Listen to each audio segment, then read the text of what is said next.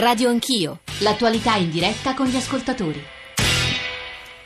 Sono le 9.35, in diretta Radio Anch'io da Bologna, accanto a me Pier Giorgio Corbetta, direttore di ricerca dell'Istituto Cattaneo, uno dei conoscitori più attenti, profondi del Movimento 5 Stelle, di cui stiamo parlando stamane. Siamo partiti da Roma, ma in realtà quello che ci interessa, anche perché sul blog di Beppe Grillo è in corso la votazione sul cosiddetto non statuto, per la modifica del non statuto, il che significa anche parlare di democrazia all'interno del Movimento, della struttura dei poteri e adesso altre voci aggiungeremo ovviamente, ma vorrei partire dagli ascoltatori e da una riflessione di Pier Giorgio Corbetta sulle cose ascoltate sinora, il tema della democrazia interna, il tema diciamo di una comparazione possibile tra il modo in cui esercita il potere Grillo e il modo in cui lo esercita tutt'oggi Berlusconi. Michele, molto ricca la pagina su Facebook di stamane. Come tutti i sistemi in evoluzione si sta evolvendo il Movimento. È come un sistema software, si trova il bug e lo si corregge, ma il bug lo si può trovare solo usando un dato sistema. Fate bene, scrive Vezio, a parlare del Movimento, sta al cuore a tutte, il nostro futuro e dobbiamo sapere che cosa succeda. Io credo che si vada verso un sistema più onesto dove tutti dobbiamo essere partecipi e non più demandare ai partiti tradizionali. Bernardo, Movimento 5 Stelle a mio avviso sta scivolando a destra e Grillo lo pilota con l'appoggio anche della destra romana. È più che evidente che la sindaca Raggi è stata voluta dalla destra di potere. Poi c'era un paio di messaggi più. Ecco, Daniela, in realtà dove sta andando il Movimento? Io credo che stia andando al governo, ma prima occorra disboscare l'Italia buona e sommersa, oscurata dal malaffare degli ultimi 20-30 anni. Leggo Stefano e Franco. Stefano, è una bella domanda sapere dove sta andando il Movimento. Che idea di Stato ha il Movimento? Parliamo ad esempio di entrate e fisco. L'attuale impostazione fa sì che le entrate dello Stato siano distribuite in circa 220 miliardi che arrivano dalla tassazione dei redditi, mentre 180 arrivano dalla tassazione dei consumi, circa 20 a tassazione su capitali, 80 ad entrate extratributarie. Ecco, cosa dobbiamo aspettarci se il Movimento dovesse andare al governo? Vogliamo da loro delle risposte concrete. Franco, analisi lunga e sofisticata, ne leggo solo un passaggio. A mio parere tutti i movimenti, specie europei, che a torto ragione vengono definiti populisti, traggono origini dalla crisi economica, dei migranti, insomma le crisi che stiamo vivendo. Se in futuro i governanti si mostreranno incapaci di affrontare le crisi e risolverle, o peggio ancora di fronte ad una nuova crisi globale, i movimenti populisti e fra loro il 5 Stelle arriveranno al potere, dopodiché proprio non so, sarà un totale cambio di paradigma per il bene o per il male. Sono collegati con noi altri ascoltatori, altri ospiti, però da Giorgio Corbetta seduto qui accanto a me a Bologna vorrei un po' di riflessioni sulle cose ascoltate sinora. Sì, diciamo che il punto più che mi ha colpito precedentemente è questo parallelo instaurato tra Grillo e Berlusconi. Quando è stato detto da Romano c'è un precedente ispiratore per Grillo. Ora, in effetti c'è un punto che li accomuna, e cioè di essere stati e di essere ancora, probabilmente anche per Berlusconi, i leader carismatici di un movimento partito da loro stesso fondato. E questo è certamente un punto che li accomuna.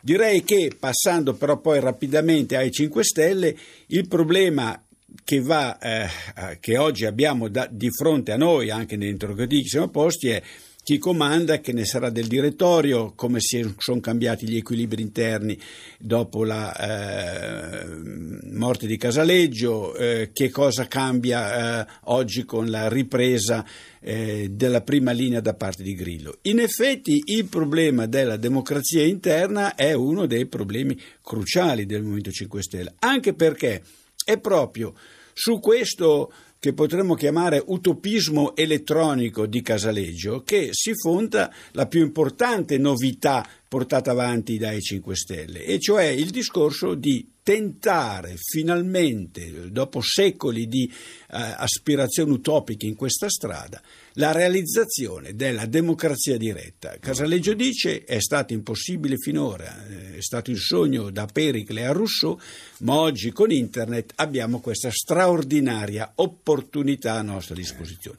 Direi che si tratta di un discorso di grandissimo interesse, ed è probabilmente il più originale contributo portato dai 5 Stelle al dibattito nelle democrazie occidentali, ed è proprio su questo punto che si basa l'attenzione che in tutto il mondo occidentale si è rivolta nei confronti dei 5 Stelle, però il problema è che all'interno del movimento stesso la questione non è stata ancora risolta. È un percorso completamente nuovo, bisogna avere pazienza, però diciamo che fino adesso i risultati sono stati modesti.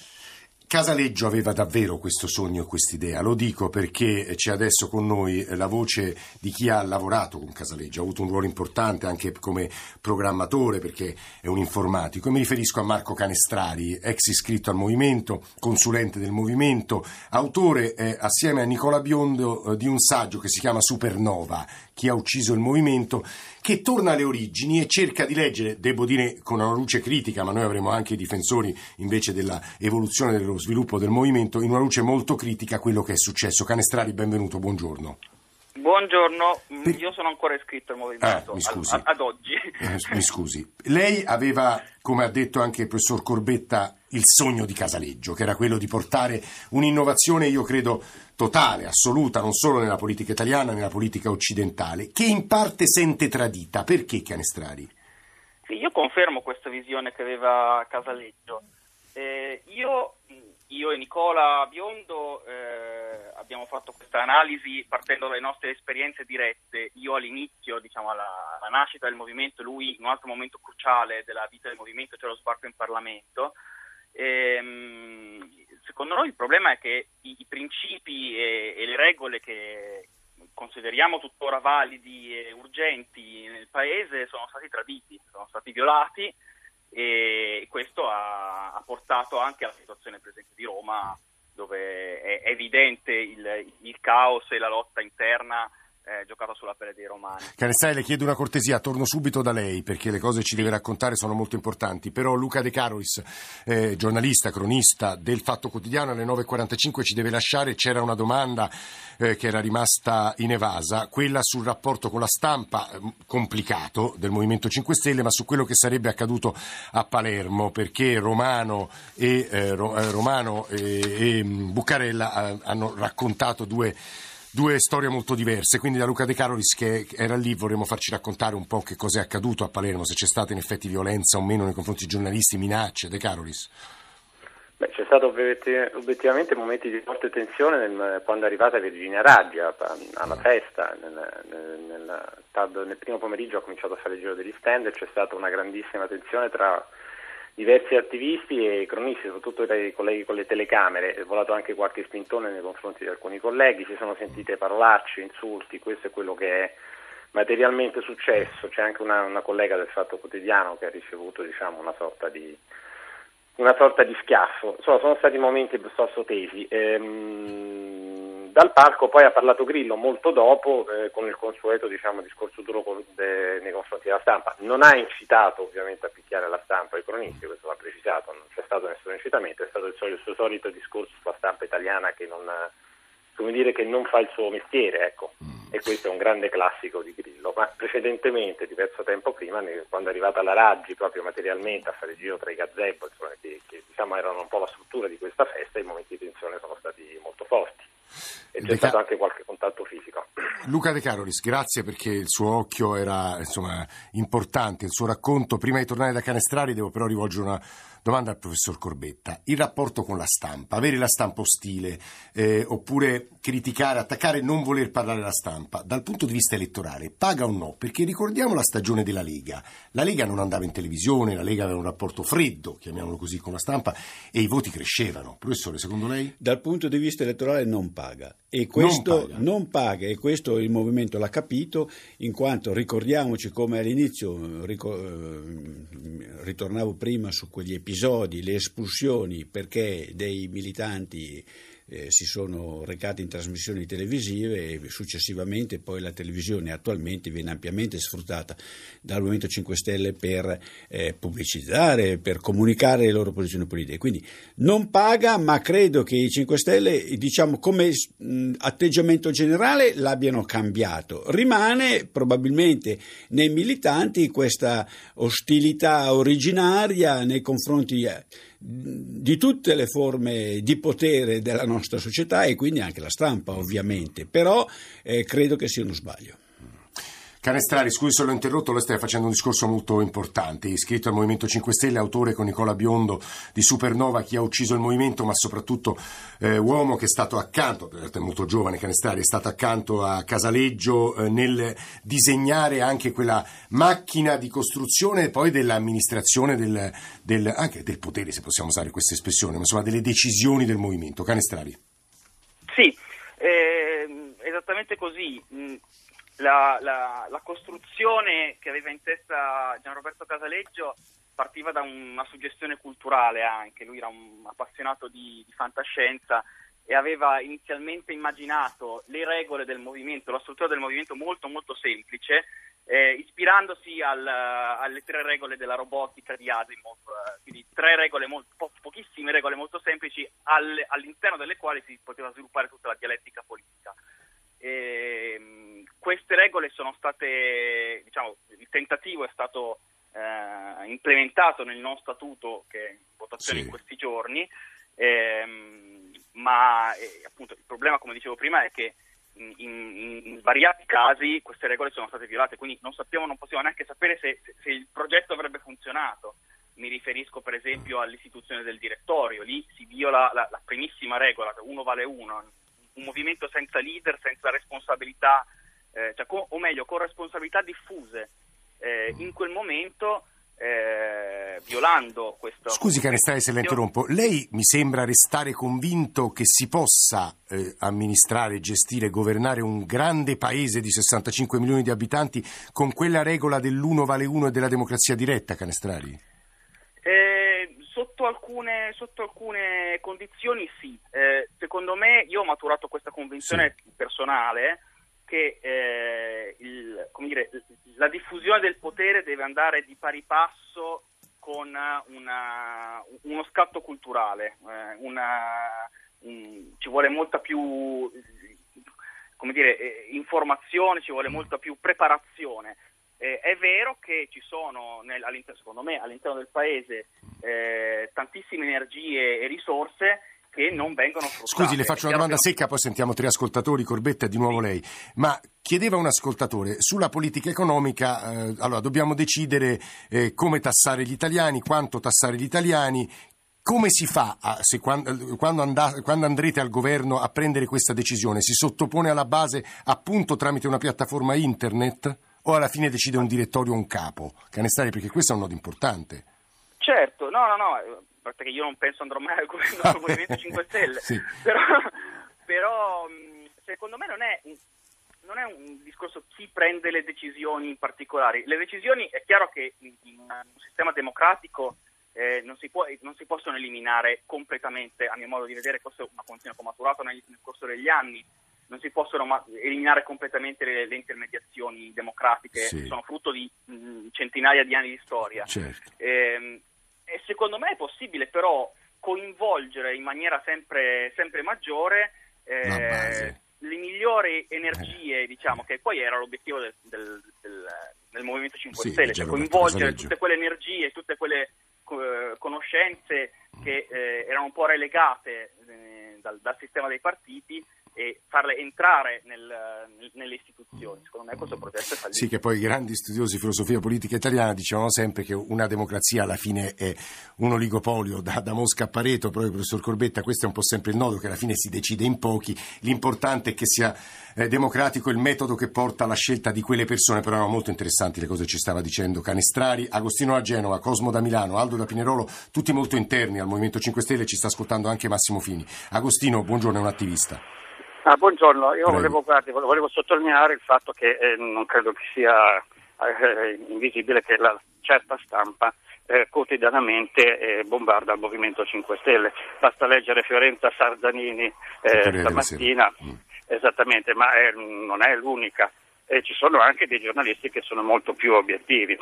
Però devo dire che quello che io vivo è la quotidianità di un attivista che frequenta il proprio meetup e svolge delle attività pratiche per la cittadinanza. Quindi alla fine il movimento si basa su questo, sono i cittadini che si prestano, dedicano parte del loro tempo al servizio. Beh, questo della però avviene, questo avviene un po' in tutti i partiti, Agostino, questo diciamo la verità. Ora chi più chi meno, però è la vita democratica, è la partecipazione, che è una cosa bellissima e non necessariamente all'interno dei partiti. Comunque la sua testimonianza era a mio avviso molto interessante. Grazie Agostino. Cosmo da Milano, buongiorno Cosmo.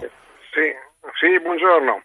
Io pensavo che il ritorno in campo di Beppe Grillo dimostra che il Movimento 5 Stelle non è ancora strutturato per governarsi da solo, per reggersi con le sue gambe, probabilmente necessita ancora di perfezionare il proprio regolamento interno.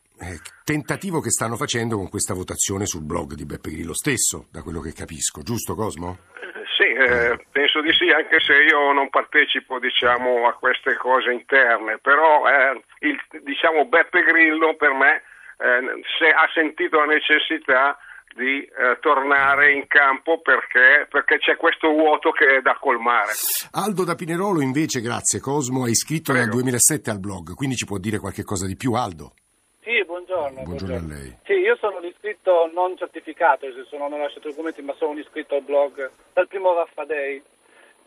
Io penso come molti altri iscritti, nel senso noi credevamo e ci credo ancora, perché grazie al Movimento siamo riusciti a capire un po' come funziona la macchina organizzativa, ma quello che noi chiedevamo appunto è di avere persone veramente sempre pulite, oneste, la trasparenza.